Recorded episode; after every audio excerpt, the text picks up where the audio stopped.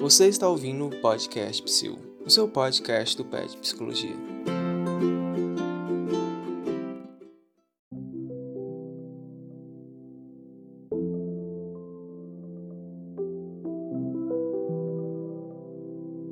Olá, gente! Aqui quem fala é a Tanise. Eu estou aqui junto com a Ana Carolina do PET. Olá, gente! Estarei com vocês hoje nesse podcast também. Eu também estou aqui com a nossa convidada, Renata Monteiro. Gente, eu sou Renata Monteiro, sou professora da Universidade Brasileira do Departamento de Nutrição, sou nutricionista e psicóloga, também formada pela UNB. Muito obrigada, Renata. Um prazer estar aqui com você. Seja bem-vinda. Muito obrigada. Hoje nós vamos falar sobre a psicologia e a alimentação. Então eu gostaria aqui de perguntar para você, né, como é que foi essa sua, sua, trajetória, né? Você falou que é formada em nutrição, mas eu quero muito saber assim, tipo, qual é a sua trajetória de vida? Como você chegou até aqui? É, bom, eu me formei em 1995 em nutrição. Mas a minha história entre a nutrição e a psicologia começou na decisão do vestibular eu fiquei entre fazer nutrição fazer psicologia lá em 1994, quando eu terminei o ensino médio. E naquele momento, eu no do Unité escolhi nutrição. E é, passei no meu primeiro vestibular, cursei a nutrição apaixonada, me apaixonei pelo curso. É, sei que foi a melhor escolha naquele momento, mas sempre fiquei com a vontade de fazer psicologia, ainda mais fazendo nutrição, sabendo da, da interface entre as duas áreas. É, ao mesmo tempo que eu formei pela UNB em 98, é, mas eu queria ser professora da universidade. Então, eu sempre fiz meu processo de formação para retornar para ser professora da universidade.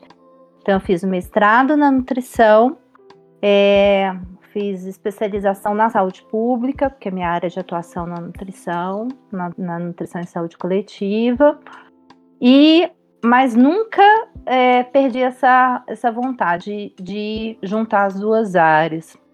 Então, é, quando eu fui fazer o doutorado, eu entrei no processo seletivo da psicologia social. Então, o meu doutorado é na psicologia social. Então, eu fui estudar a relação da formação de hábitos alimentares de crianças e adolescentes frente à publicidade de alimentos. E em 2015, eu resolvi retornar para a graduação em, em psicologia, já num outro momento da minha vida, e fiz a graduação aí é, e me formei o ano passado, em 2020. Então, é, você falou um pouco sobre a sua trajetória, como foi né, essa, essa, esse percurso mesmo entre a psicologia, entre a nutrição. Eu queria saber mais especificamente agora, né, nesse momento, é, como tem sido a sua atuação, tanto na psicologia quanto na nutrição, como tem sido, como tá, né, nesse momento atual, como tem sido esse momento atual, assim, você está mais em um local, está mais em outro, está nos dois locais? Queria que você contasse um pouco pra gente, por favor. Bom, é, isso. Eu tenho tentado a, a psicologia desde que é, eu fiz aí meu processo da primeira especialização em saúde coletiva educação em saúde. Ela passou a fazer parte do meu processo de pesquisa. Então, é, eu tive excelentes professores na época que eu fiz a formação, a especialização em saúde coletiva. E desde 2001, 2002, eu me aproximei dos aspectos, para estudar os aspectos determinantes da psicossociais, determinantes da alimentação. Então, tanto na minha especialização, que é comportamento de consumidores, frente ao uso na época de, da rotulagem de alimentos, como é que acontecia esse processo de escolha para a adoção de hábitos alimentares saudáveis, e depois, quando eu retornei para pesquisar isso no doutorado, a, a metodologia que é usada pela psicologia sempre fez parte desse processo meu de pesquisa. Então, o olhar para a nutrição sempre foi um olhar dos determinantes psicossociais.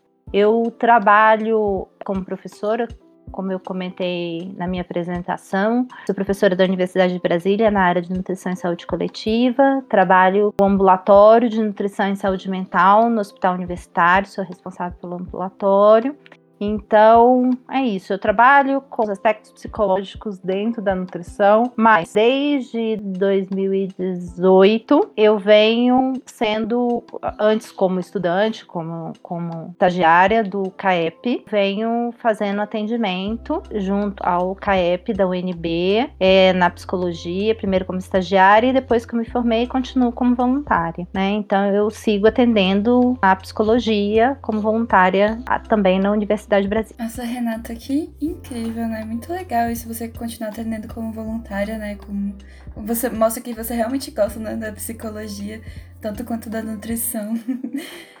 Adoro. E eu queria também te perguntar agora um pouquinho mais sobre é, como você vê a relação das pessoas com a alimentação, né? Tanto esse aspecto né, comportamental, mas também tipo, os contextos culturais, né? A importância das refeições e dos alimentos.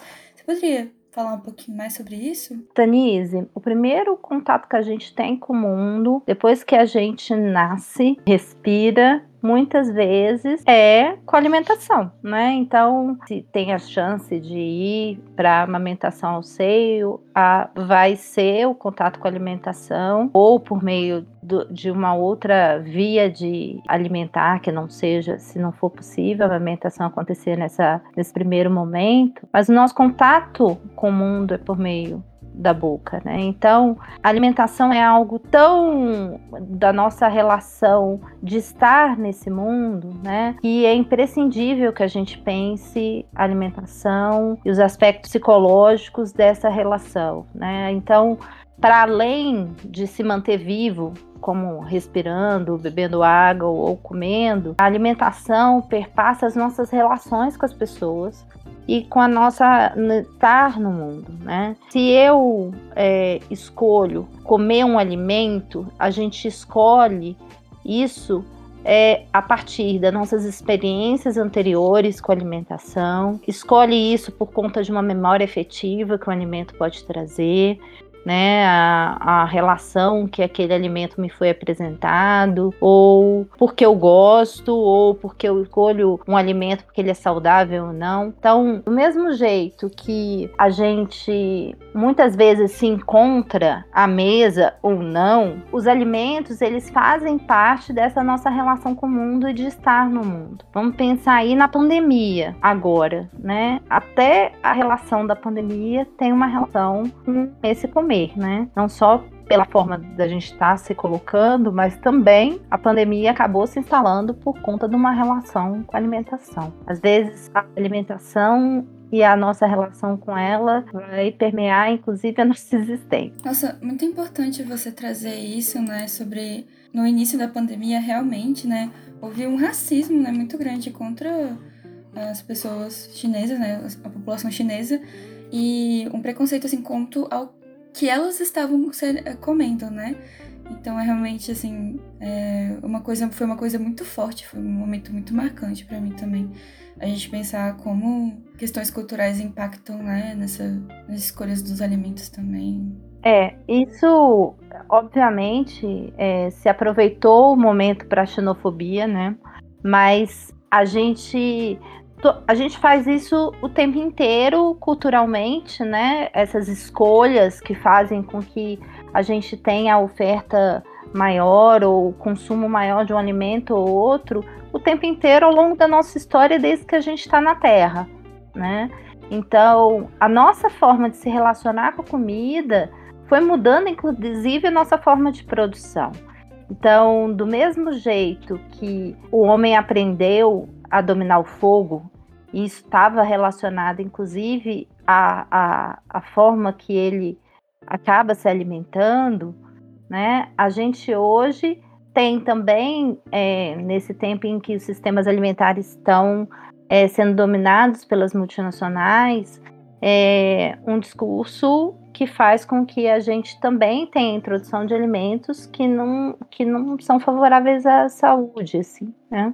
Então, a gente tem a gente tem que pensar que nem sempre as escolhas que a gente acha que tem realmente é, culturalmente foram colocadas para a gente estabelecer a nossa relação com a saúde. Nossa, sim, você foi falando e eu fui só fui divagando aqui um pouco pensando em algumas coisas, tanto em escolhas afetivas mesmo, assim, é, alimentação mesmo, né? Eu fico pensando quanto que a, alimentação esteve presente em, em, momentos muito importantes, assim, momentos felizes e às vezes momentos tristes também, tristes também, então quanto que isso foi é, acontecendo dependendo da situação, do contexto, você falou também um pouco dessa questão é, da histórica também, né? Fiquei pensando então, também talvez os alimentos que eu tenha acesso ou que eu tive acesso muito por conta do contexto, ou sei lá, por conta do local onde eu nasci. Então, o quanto isso também está associado, né? Fui pensando várias coisas aqui enquanto você foi falando. Exatamente, Ana. Olha só, tanto tem essa relação com a história, tem a relação com a cultura. É, pensa aí que toda vez que você vai se encontrar com alguém, normalmente algo é, para comer tem, ou pelo menos um cafezinho. Né? Então, até mesmo o que a gente consome, o, o tipo de, de encontro, ele traz aí, emana aí comidas diferentes, né? E o quanto isso é, tem. A gente às vezes nem para para pensar nisso, né?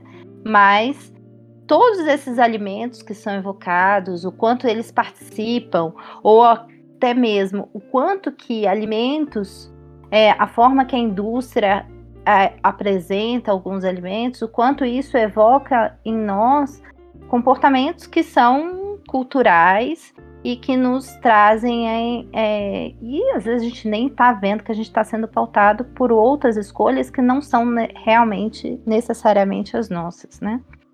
Nossa, Renata, você acabou de me lembrar de uma situação. Eu sou fã de um grupo coreano, sul-coreano, né, de música. E eles lançaram uma parceria recente junto com uma rede de fast food muito famosa. E eles lançaram tipo um lanche que inclui carne de frango, né? E eu, como sou fã deles, ontem eu fui comprar esse lanche. Só que eu sou vegetariana. E só porque eles lançaram essa parceria com essa rede fast food e porque eu gosto muito deles, eu pensei, não, eu quero comer, eu quero provar, eu quero provar o molho que veio dentro do lanche, eu quero falar, eu quero, tipo, viver essa experiência, sabe? Estar mais próxima deles de alguma forma. Então, agora que você comentou sobre isso, né? Sobre como muitas coisas que a gente, muitas coisas que a gente faz não são necessariamente nossas e muitas vezes elas vão até mesmo contra os nossos valores, né? Porque eu não como carne. E eu não comi ontem também. Eu comprei e dei pra minha irmã. Mas a, a experiência, né, de, de estar lá, de, de ter comprado aquela comida e de ter encontrado algumas amigas minhas, né? E, enfim, para conversar sobre a banda e, e apreciar mesmo, assim, a, aquele contexto. Foi, assim, realmente. Agora que você falou, eu não tinha parado para pensar nisso, mas foi realmente uma coisa que eu fiz só por causa deles. por causa desse grupo que eu gosto. Eu sei, eu achei muito interessante você comentar sobre isso. Pois é, Danise, que legal você trazer experiência. Imagina que isso acontece, o que aconteceu ontem, ontem com você de ter ido experimentar isso porque foi produzido é, com a banda que você gosta, acontece desde a sua infância. É, lembra aí do salgadinho de pacote, onde a publicidade mostrou para você que você seria incluída naquele grupo é, se você comesse daquele salgadinho de pacote o refrigerante que você só ia estar tá feliz se você trouxesse aquele aquela bebida gaseificada, o refrigerante, para o centro da cena na, em você estar tá no grupo. Isso é, acontece na publicidade desde que você é pequeno, né? E, e não é porque a gente se tornou adulto que já é, e adquiriu, né? É, aí a capacidade de separar a publicidade do que é de fato desejo, vontade, que a gente deixa de ser influenciado, né? Então, é, que legal você trazer esse fenômeno que aconteceu com você ontem, que é isso, a gente continua sendo pautado a vida inteira por essas relações que não são apresentadas, às vezes, até de maneira subliminar, né? Tem empresas que têm produtos que eles chamam, que eu já estudei por eu ter começado a estudar a alimentação, a relação com a psicologia, pela psicologia do consumidor, tem uma, uma trabalha consumidor infantil que chama que eles criam produtos que são do berço ao túmulo. Que, que é isso? Ele cria o produto para um bebê recém-nascido, então aí uma fórmula infantil, e ele vai criando produtos ao longo da sua vida. Então, logo depois vai ter um leite que vai ser posterior a essa fórmula, depois vem um outro produto que, que provavelmente a base de leite que vai suceder aquilo, até você chegar num leite para um idoso que precisa de vitamina D. Então, e muitas vezes com discurso de saúde, né? Então, vai se criando produtos para que você seja fiel a uma determinada marca, a uma determinada empresa. Né? E provavelmente eles acreditando nisso investiram na banda coreana que você admira. Estou chocada. Nossa, eu também estou impressionada aqui o quanto que essa relação mesmo de consumo, de mercado, de capitalismo, de tudo, quanto que isso também nossa, até numa coisa que é tão básica pra gente, que é a alimentação, tem um, várias coisas, né? Várias coisas por trás disso também. Tava pensando também tantas memórias afetivas boas, assim, que eu tenho de, em relação com a comida e tal. E aí eu vejo essas outras questões também, né? Que sempre. As coisas nunca são uma coisa só, né? Sempre vão para um lado e para o outro. Então. Ana, fala aí de um alimento seu que você gosta muito e que traz essa memória afetiva.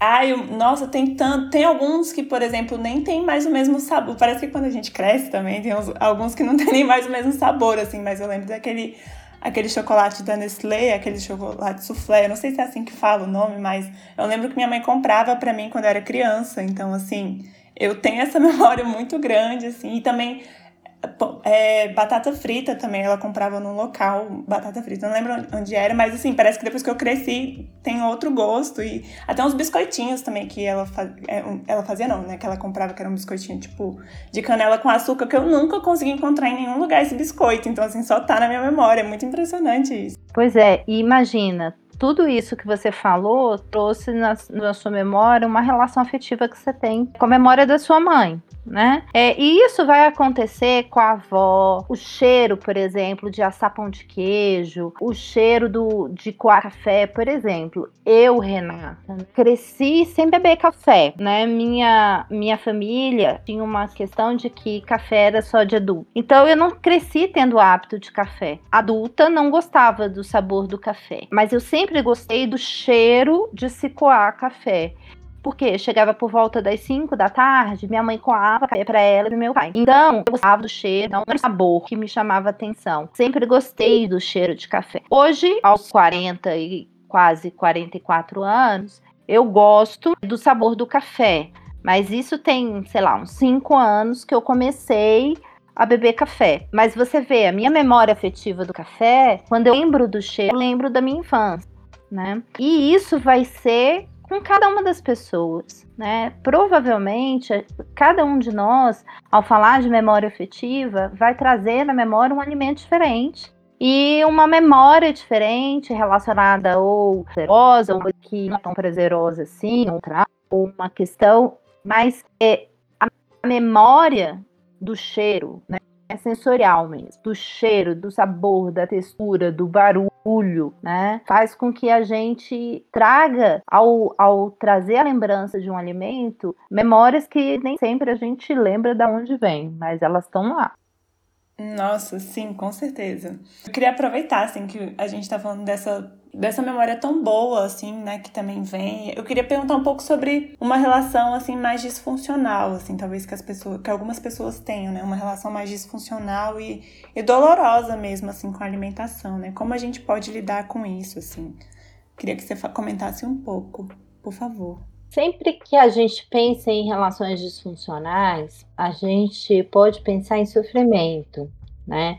Então, a comida pode ser uma expressão, né? A relação com a comida, com comer, pode ser uma expressão desse sofrimento Então, sempre é importante a gente pensar se eu não comer um alimento, não é um problema por si só. Necessariamente vai ser uma questão importante se tiver sofrimento envolvido. Então, eu, ao pensar que eu, eu busco sempre comer alimentos saudáveis, isso não é um problema em si, se não, não sofrer com isso, se eu não evitar relações sociais, porque eu tenho vontade de só comer alimentos saudáveis, mas a partir do momento que eu passo a evitar é, relações com as pessoas, ou comer na frente de pessoas, ou deixo de comer alimentos preocupada se eu engordo, se eu emagreço, é, eu acho que é importante parar para pensar o quanto que esse comportamento é, é, disfuncional já virou algo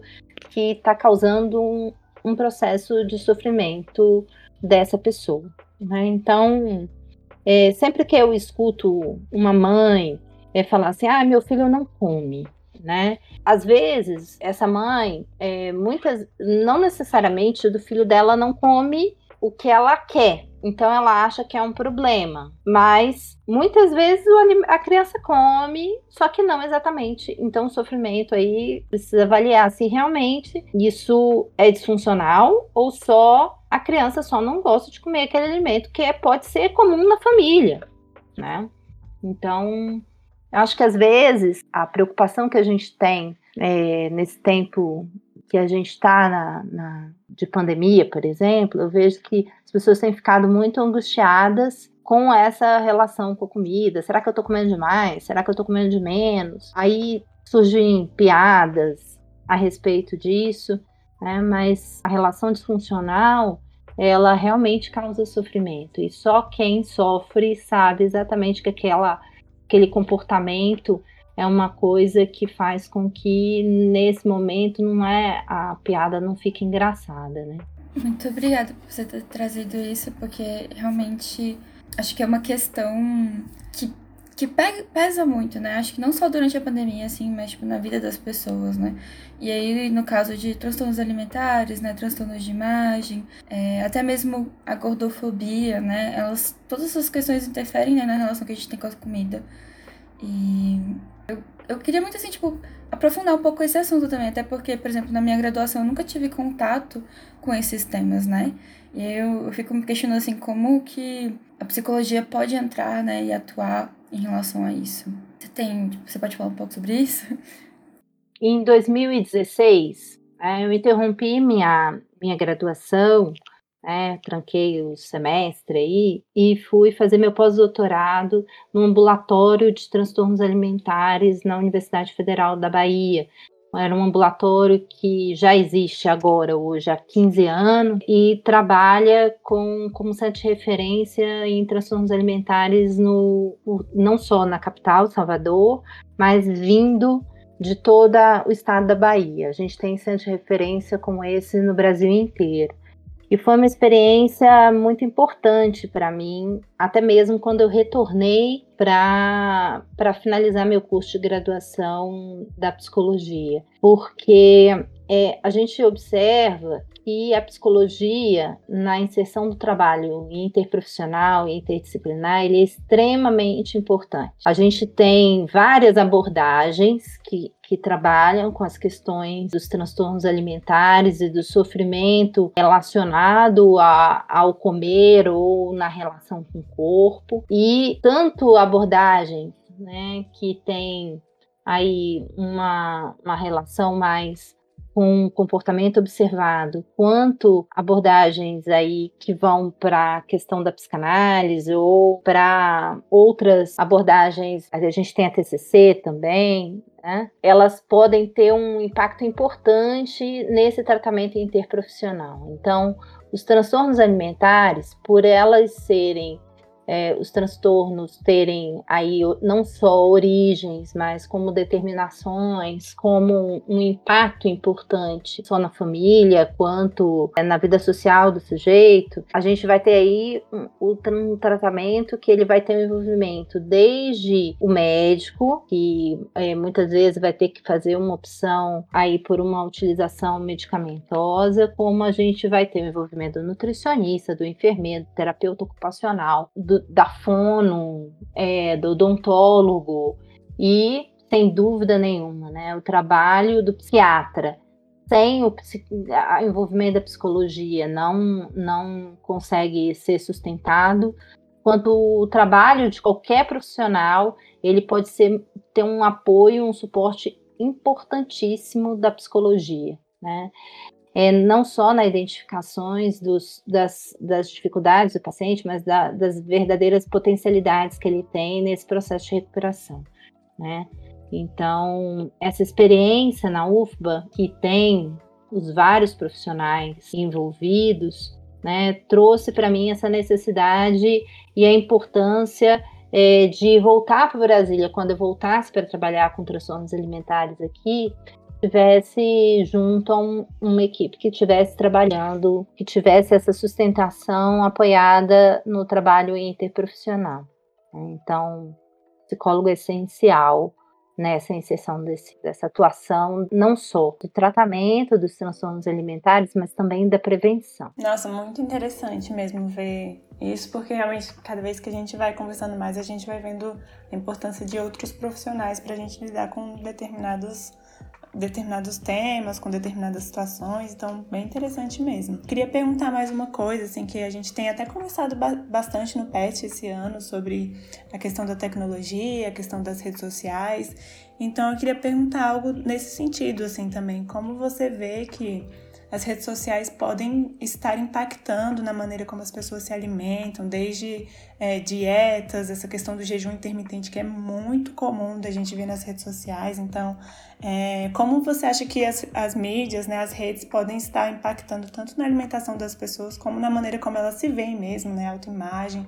Queria que você comentasse um pouco sobre isso, por favor. Eu acho que é muito legal essa que trouxe, Ana, porque muitas vezes as pessoas ficam, né, ah, porque as mídias sociais causam os transtornos. Eu acho que é importante a gente ter um documentário que eu, todo mundo veja, que depois eu vou pedir para seja compartilhado com vocês, que está no Netflix, mas eu não estou lembrando o nome agora mas um, um, documentário que mostra como as mídias sociais elas estão pautadas nesses algoritmos. Né? Então, quanto mais eu busco informação sobre alimentação, mais me é mostrado a respeito disso. Né? Quanto mais eu procuro coisa de dieta, mais isso me é mostrado. Né? Então, é, isso é importantíssimo para a gente pensar que é, a gente vai ter uma mídia que vai estar tá fortalecendo algo que eu já, já tenho, talvez, a, a, a busca por isso, ou o comportamento que eu já tenho, já tenho mantido, ou os meus pares têm mantido. Então, hoje, as mídias sociais deixam muito fácil essa, é, não só a informação, não necessariamente uma informação de qualidade, né? Então a gente tem muita fake news, do mesmo jeito que a gente tem fake news sobre qualquer coisa de saúde, de sobre vacina, sobre coronavírus, sobre é, a gente tem sobre alimentação, né? E não necessariamente as informações estão disponíveis relacionadas à alimentação são informações que são passadas de maneira clara, objetiva, que vai te ajudar né, por meio de dicas a você melhorar sua alimentação. O, o adolescente, o jovem, né, muitas vezes buscando soluções de adoção de alimentação saudável, acaba buscando informações ou adoção de medidas mais drásticas para a obtenção de um corpo que está nas mídias sociais e que foi produzida para estar tá lá. E tudo que está na mídia social, ela é possível de estar tá sendo alterada né? Então, uma imagem, né? É, quando você posta, Ana, ou você, Tanise, postam uma foto de vocês nas mídias sociais, vocês não vão necessariamente botar aquela foto que vocês tiraram de primeira. Às vezes a gente tira 10, 15 fotos para postar nas mídias sociais. E quando a gente está falando de, dessa sociedade em que as pessoas estão aí posta, postando nosso corpo está se expondo, né, se colocando no mundo através dessa imagem do Instagram, né, ou de qualquer outra mídia, ela está sendo possível de, de, de alteração, né, está sendo possível de, de adequação, né, sempre a gente procura a melhor foto que a gente tem para postar, a melhor imagem, a melhor condição. Até a foto do meu gato que eu escolho, eu melhor pose dele, né? Então a grama do vizinho é sempre mais verde, né? A sensação que a gente tem. E isso sim faz com que a gente sempre esteja insatisfeito com um prato, ou com um prato que a gente come, ou é, insatisfeito com o corpo que a gente tem. E isso vende, né, e vende muito. As mídias favorecem essa insatisfação que levam com que a gente tente resolver essa insatisfação e esse sofrimento através de, de compra de uma coisa que está posta. Favorecer uma dieta as pessoas falarem que eu preciso ter foco, força e fé para ter um, um, corpo saudável, sempre favorece que a gente esteja insatisfeito com o que a gente faz. Porque nem sempre a gente tem tanto foco, tanta força e tanta fé quanto aquela pessoa que postou a melhor foto na internet acaba colocando. Né? Então, a dieta às vezes parece sempre melhor do que a minha, porque eu não pareço conseguir aquela alimentação que todo mundo posta. Então, a gente tem que. Será que esse mundo fake é real? Eu tenho dúvidas. Hum, nossa, com certeza. Inclusive, acho que essa, essas redes, né, essa forma como a gente se relaciona também com as redes e o que a gente procura, né, nelas, é também uma forma de autoflagelação, assim, né, dependendo do, do caso. Eu percebi, assim, tipo, pelo menos durante agora a pandemia, agora vem, assim, desabafo, mas é a relação que eu comecei até de culpa mesmo, né, por comer quando eu não tô me exercitando, quando na verdade eu só fico o dia inteiro na cama, né, depressiva, mas eu continuo comendo. Então, assim, acho que uh, tudo que a gente vê, tudo aquilo que a gente enxerga, né, é, pode gerar sentimentos na gente e às vezes esses sentimentos acabam sendo descontados né, de alguma forma na relação com a comida, né? Então, faz todo sentido. Isso pode acontecer mesmo. A gente pode, é, às vezes, estar satisfeito com alguma coisa e descontar na comida, mas nem toda. É, não é porque hoje é, tive uma vontade, Tanise, porque eu estava precisando de um carinho e busquei comer o mingau que a minha mãe fazia quando eu era criança, vai ser suficiente para que eu seja uma pessoa que não tem uma alimentação saudável. Foi legal, e você falou, né? E no início da pandemia, gente, o que teve de vídeo de pessoas que faziam yoga, faziam pão, que mais que a gente viu aí? Tava fazendo alguma coisa para melhorar o planeta.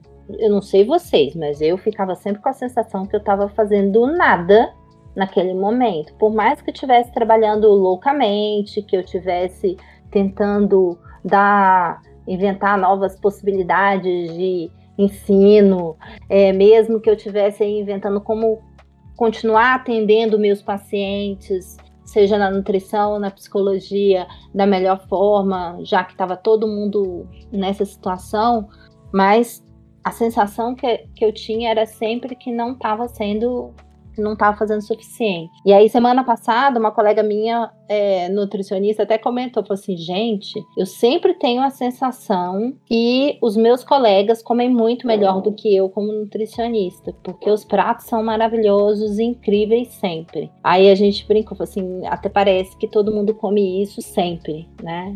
Ah, Verdade é que a gente posta aquele melhor prato do dia, o melhor prato da semana, ou faz o prato para postar, né? Então, pensa que muito da nossa tristeza, da nossa ansiedade está sendo criada para que a gente seja achando que a gente está incompetente. E é, nem todo mundo que postou que fazia yoga todo dia, fazia pão todo dia, estava fazendo pão todo dia eu ouvi dizer assim: ah, eu tirei foto do pão para a semana inteira. Né? Então é engraçado, mas ao mesmo tempo é isso. A gente, gente, a gente não tá no nosso tempo, não existe novo normal. Esse esse tempo em que a gente está, ele tá fazendo com que a gente olhe realmente e ache meio esquisito isso que a gente está fazendo e se comportando com relação não só à alimentação, com o corpo, porque tem um, um transtorno alimentar que ele não está descrito, tá? Mas eu no finalzinho de 2019, eu tive num congresso de transtornos alimentares, que foi o último que teve no Brasil, em outubro de, de 2019.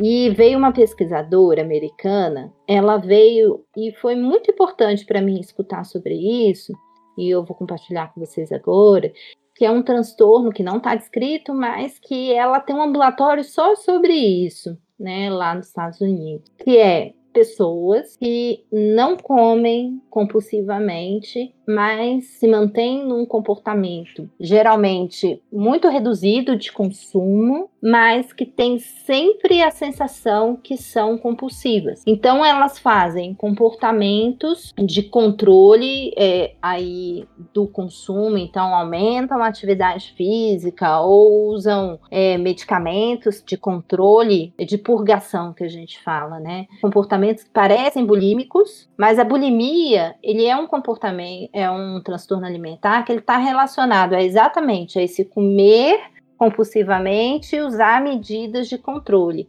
Essas pessoas que ela estuda e ela trabalha só com ambulatório disso, são pessoas que mantêm um comportamento muito controlado e que mesmo assim usam, têm comportamentos purgativos, se achando sempre inadequadas com um consumo muito exagerado. Então, apesar da gente não ter isso, o nome nem está traduzido para português, né? É, ela usa o termo e a gente no congresso isso nem foi traduzido, mas ela descrevendo quanto que isso é um processo de sofrimento tão importante que precisa de um olhar, mesmo que não esteja documentado no DSM ou no no caso no Brasil no CID, a gente tem isso já descrito na literatura e tem gente trabalhando com isso. Né? Então, eu acho que é importante a gente ver que muitos comportamentos, como a Ana Carolina disse na, na na introdução dela no início do programa, esses comportamentos que inicialmente parecem ser só disfuncionais, a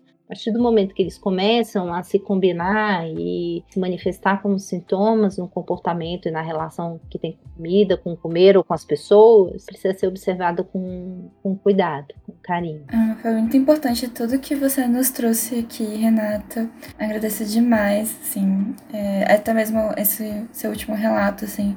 Acho que mostra também que as doenças, elas nem sempre elas vão estar descritas, né? Mas todas elas têm tratamento e têm alguma forma de intervenção, né? Eu acho isso muito importante. Eu queria também justamente perguntar agora também para você se você tem alguma dica para as pessoas, né, os profissionais, principalmente da psicologia, que queiram estudar sobre isso, né? Que queiram trabalhar com isso, quais cursos eles podem fazer, quais áreas de pesquisa eles devem ir. Se você quiser comentar um pouco sobre isso, seria interessante. Muito legal, Tanise. É, essa questão de que a gente tem hoje no Brasil alguns lugares que fazem a formação para transtornos alimentares, alguns centros em vários locais do país. Mas, ao mesmo tempo, não, não necessariamente a gente precisa ir para uma especialização, por exemplo, de transtornos alimentares em São Paulo, no Rio ou no Rio Grande do Sul. Né? Às vezes, você pode a partir da sua abordagem, da sua escolha, trabalho, por exemplo, com terapia familiar, né? Se aproximar de professores que trabalham com aquela área que você tem maior identificação numa determinada abordagem e verificar a partir daquela abordagem se pode, através da literatura, identificar as contribuições que, aquele, que aquela temática tem para a abordagem dos transtornos alimentares. Então, a gente vai ter aí, mesmo fora dos centros de referência, muita gente bacana estudando transtornos alimentares. Né? Então, eu vejo que tanto na pós-graduação, por meio do mestrado doutorado, e você está aprofundando isso, mas a possibilidade de, numa residência, por exemplo, de saúde mental do GDF, né, falando do, D, do DF ou de outros lugares do país, se você vai fazer a residência multiprofissional em saúde mental, tanto do adulto quanto do juvenil, você vai lidar com pessoas que têm, entre as suas questões relacionadas à saúde mental, essa pode a gente vai encontrar muitas vezes esse sintoma sendo manifesto na relação com a comida. E eu vejo que tem muita gente que está tendo experiência muito legal, por exemplo, indo fazer residência. não necessariamente uma especialização específica em transtornos alimentares. Eu trabalho é, muito proximamente de, de profissionais que estão na rede de saúde do DF, que estão fazendo residência muito profissional, e caso que às vezes a gente discute, né, e vai tentar é, fazer de maneira conjunta pensar em soluções para serem de intervenção com as pessoas, tem muita coisa bacana sendo feita através de diversas abordagens diferentes e, e principalmente com gente que está trabalhando no serviço, que está na ponta, que está atuando na saúde mental, tanto na infância e adolescência, né? Por exemplo, o pessoal que está no adolescente ou COMP é, no DF, quanto a gente vai ter quem está nos CAPs aí, né, atuando, seja o CAP, esse aparelho de, de atenção à saúde e atenção psicossocial. Cada um, sei se eu posso dizer assim, eu acho que cada um pode construir uma trajetória muito bacana, diferente, né? E que faz com que você tenha uma atuação e vá ajudar, a partir da tua abordagem, muitas pessoas, né? Eu já vi dissertação tese, trabalho de conclusão de curso de especialização vindo das diversas abordagens, diversos cursos de especialização e de formação em psicodrama, em, em psicanálise, em TCC, que vieram contribuir para a área de, da compreensão é, aí dos fenômenos relacionados à alimentação e a relação com o corpo. Nossa, muito interessante, muito interessante, porque realmente são muitos caminhos possíveis aí, né? Bem legal de você trazer um pouco pra gente, trazer pro público também, porque às vezes as pessoas têm dúvidas, né, de onde seguir, e foi bem legal mesmo você ter trazido essas possibilidades pra gente. É, a gente está entrando no, no fechamento mesmo, né, na fase final do nosso, momento final do nosso podcast. Eu queria perguntar se teve alguma coisa que a gente não perguntou aqui que você gostaria de falar, assim, algo que você acha importante para poder falar para o público ainda. Uma coisa que talvez quem tenha vindo procurar aqui no podcast essa trabalhar um pouco com os transtornos alimentares ou, ou às vezes pegar uma dica ou outra relacionada como é que se relaciona com a dieta e tal, é de que eu acho que a escuta né, que vocês vão desenvolvendo aí ao longo da graduação e depois como profissionais, é o principal indicador de que a gente pode ter uma atuação um pouco mais importante relacionada a um sintoma que esteja relacionado à alimentação. Até mesmo na psicologia escolar, trabalhos de é, prevenção da saúde que se podem ser desenvolvidos no espaço da escola, né? E aí o trabalho da psicologia escolar junto ao programa de saúde do escolar, quanto que o psicólogo pode ser importante nesse discurso de prevenção, né? Fazem que a gente tem tanta gente estimulando comportamentos não tão saudáveis de autocuidado, né? O quanto que é importante a gente estar tá trabalhando aí o discurso de prevenção da infância, na adolescência, onde geralmente os transtornos alimentares acabam surgindo, né, nessa fase de mudança do corpo, né, e que tem muita insatisfação com tudo que está se, se colocando, né, o quanto que é importante a gente trazer perspectivas de prevenção, né, de autocuidado, para o nosso discurso. Independente da, da escolha profissional que a gente faz, a gente pode estar tá sempre optando ter um espaço de prevenção e de autocuidado, realmente que promova autonomia e saúde das pessoas. Muito obrigada, Renata. Foi ótimo ter você aqui. Inclusive, eu queria te dizer agora que essa última parte que você falou, realmente, assim, foi uma coisa que eu nunca pensei. Eu gosto muito da área da psicologia escolar e eu estou, assim, impressionada porque eu nunca pensei em trazer sobre alimentação dentro da área da escolar. E acho que isso realmente já abriu, assim, um leque de coisas importantes que a gente deve trazer, né? E que a gente acaba esquecendo. Então, muito obrigada mesmo por relembrar isso, né? Como é importante. E eu queria te perguntar também se você vai querer e divulgar as suas redes sociais aqui, né? Algum projeto, alguma coisa assim, para as pessoas ficarem de olho? É, eu tenho um projeto de pesquisa e extensão que chama Propaganute, que é o olhar da alimentação e nutrição para diferentes mídias. Então, queria convidar vocês a darem uma passadinha nos canais do. A gente tinha o Facebook, que eu desativei, mas tem o Instagram ainda ativo, né? Que eu espero que a gente consiga agora nesse segundo semestre é, tá falando um pouco sobre isso né, para a gente fazer de maneira crítica esse olhar sobre a divulgação da nutrição, né, fugir das dietas da moda, né, o que, que a gente pode olhar, como olhar mais criticamente os efeitos da mídia sobre nossas escolhas alimentares. Então, convido vocês a dar uma olhadinha por lá e discutir um pouquinho possibilidades que a gente tem para uma vida mais saudável. Muito obrigada. A gente vai deixar as redes sociais, então, do projeto aqui embaixo na nossa descrição. Queria agradecer novamente. Muito obrigada, Renata, por ter vindo, ter aceitado esse convite.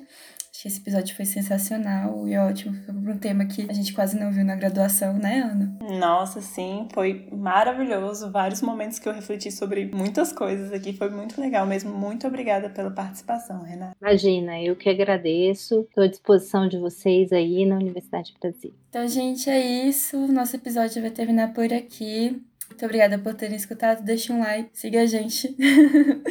e é isso. Até o próximo episódio. Tchau. Tchau.